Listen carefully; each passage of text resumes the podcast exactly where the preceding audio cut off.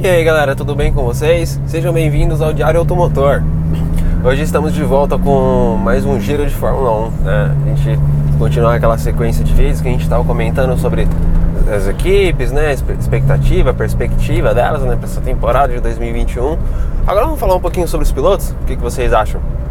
Né? Vamos com... vou falar na mesma ordem que eu falei das equipes, né? Começando das cinco primeiras, finalizando com as cinco últimas. Então vamos começar aí pela Mercedes. Né?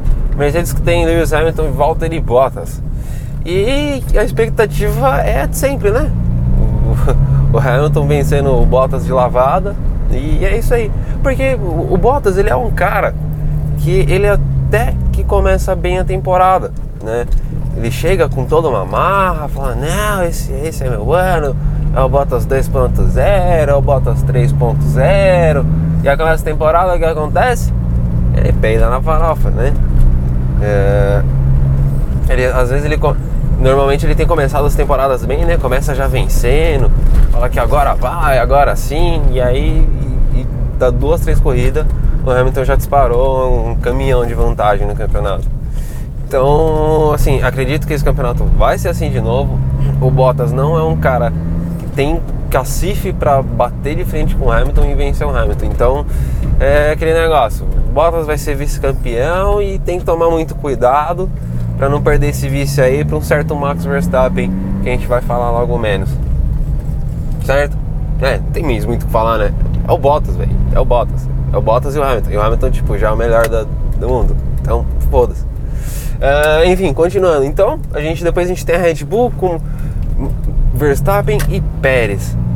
Gente, é, essa essa dupla tem tudo, ou para pegar muito fogo, ou para dar muito certo, ou para foder de vez a bagaça. Né? O Max, o Pérez foi contratado aí no final do, da última temporada, né? Quase ficou desempregado, quase ficou sem sem um assento para correr em 2021, né? Foi salvo aí pela Red Bull no, no 45 do segundo tempo. E assim, o Pérez é um baita piloto. Ele é um piloto consistente, ele é um piloto rápido, é um piloto que sabe cuidar muito bem dos pneus. Então é aquele cara que quando você vê, do nada ele já está lá na frente e ainda não parou, né? E, e ele para e continua na frente. Então, uh, assim, foi uma ótima contratação para a Red Bull, né? A Red Bull tem, tem aí um ótimo piloto em mãos e agora é ver como é que o Pérez vai lidar com este carro, né? Porque assim, não é um carro muito, como dizem, né? Não é um carro muito fácil de guiar. Então, é, a gente vai ter, vai ter uma temporada aí bem, bem diferente pro, pro mexicano. E o Verstappen, né? É, é ver se ele, se ele vai, é, como é que eu posso dizer? ter uma grande vantagem em cima do Pérez, né? Ou se, ou se não, ou se o Pérez vai conseguir bater de frente. Minha aposta é que não. O Pérez ele não vai bater de frente, mas ele vai andar muito, muito próximo. Tipo assim, é, vai ser aquele cara que quando o Verstappen errar, o Pérez vai estar ali. Mas ele não vai, ele não vai conseguir chegar perto do, do Verstappen, entendeu? Ele vai estar, ele vai estar logo atrás, mas assim, com o Verstappen abrindo distância, abrindo distância e indo embora pelo menos nesse começo de temporada, pelo menos até o, o, o, Pérez se adaptar ao carro e conseguir pegar as manhas de vez do carro. Pode ser que depois melhore? Pode ser, mas eu acredito que não foi para isso que o, que o Pérez foi contratado. Né? Depois, na terceira posição, a gente tem a McLaren, né, que contratou Daniel Ricardo, tirou ele da Renault e, e continua com Lando Norris. Uh, uma ótima equipe, são ótimos pilotos, apesar de eu ainda achar o Lando Norris muito super valorizado, e agora eu sei que vou apanhando uma boa galera para falar isso, mas é, eu acredito que o Ricardo vai se dar muito bem nessa equipe por causa da maneira dele de pilotar. É, acho que o, o, carro da McLaren é um carro muito mais estilo do Daniel Ricardo, é um carro que é, como é que eu posso dizer ele é mais estável, né? Diferente da, da Renault que ele estava pilotando. Se bem que em 2020 a Renault até que estava com um carro muito bom, né? Querendo ou não, o Ricardo conseguiu aí dois pódios, né? E o Ocon também conseguiu mais um no final da temporada. Então, é... esse carro da McLaren vai ser muito bom para o Ricardo. Eu acredito que sim, que ele vai andar na frente do Lando Norris, vai dar um, vai descer o toco no Norris e não acho que o Norris vai conseguir acompanhar tão bem assim o ritmo do Ricardo.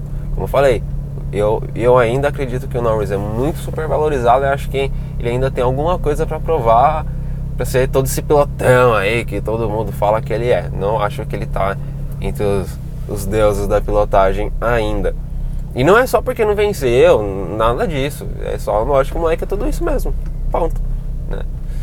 Uh, depois a gente tem a, a Racing Point a Aston Martin. É, essas equipes que ficam mudando de nome, bicho. A gente tem a Aston Martin, né? Terminou na quarta posição, era para ter sido a terceira, né? Mas teve aquela perda de pontos. Aston Martin aí que vem com Sebastian Vettel, tirou o alemão da, da Ferrari. E, na verdade, né, pegou a bola que estava quicando, né? Porque foi a Ferrari que dispensou primeiro. Mas enfim. É, e Lance Stroll. É, acho que não tem dúvidas de quem vai pilotar melhor. Todo mundo fala, ah, não, porque o Vettel né, é um piloto em decadência, o Vettel errou muito na Ferrari, o Vettel tomou um cacete do Leclerc. Beleza. E eu, sou, eu fui um cara que em 2020 defendeu muito o Stroll, né, elogiou bastante, viu uma grande evolução do piloto.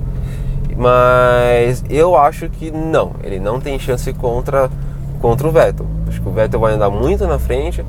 Acho que esses erros do Vettel pode ser que, se, que fiquem no passado, né?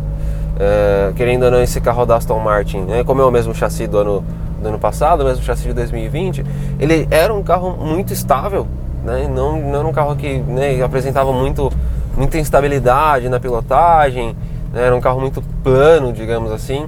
Então eu acredito que o Vettel vai se dar bem com esse carro. Acho que vai ser um carro muito mais no estilo de pilotagem do Vettel do que era essa Ferrari de 2020. Então eu acredito que sim. O, o Vettel vai lá na frente do Stroll e vai dar. E talvez seja até demitido por isso, né? Porque é o filho do dono da equipe e tudo mais, mas enfim. Uh, e para fechar, a gente tem a Alpine, né? que era Renault, agora mudou para Alpine. Né?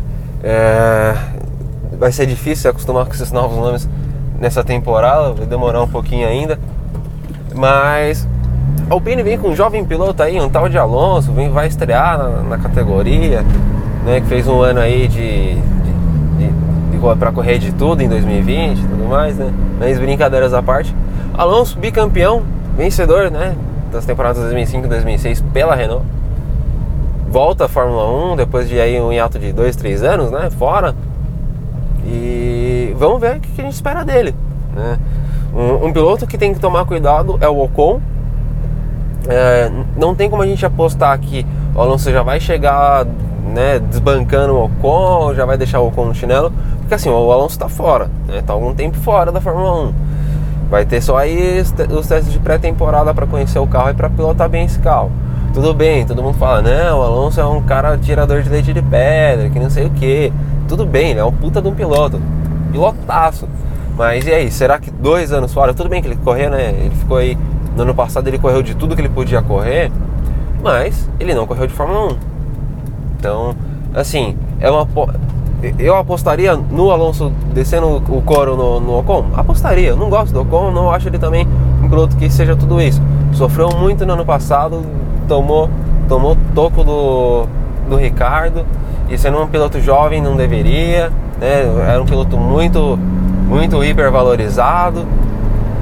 Então, uh, eu acredito que o, o, o Alonso vai andar muito melhor que o Ocon e, e o Ocon vai ter que tomar cuidado, porque senão logo logo é a vaga dele que, que vai tá, que vai rolar aí na Renault.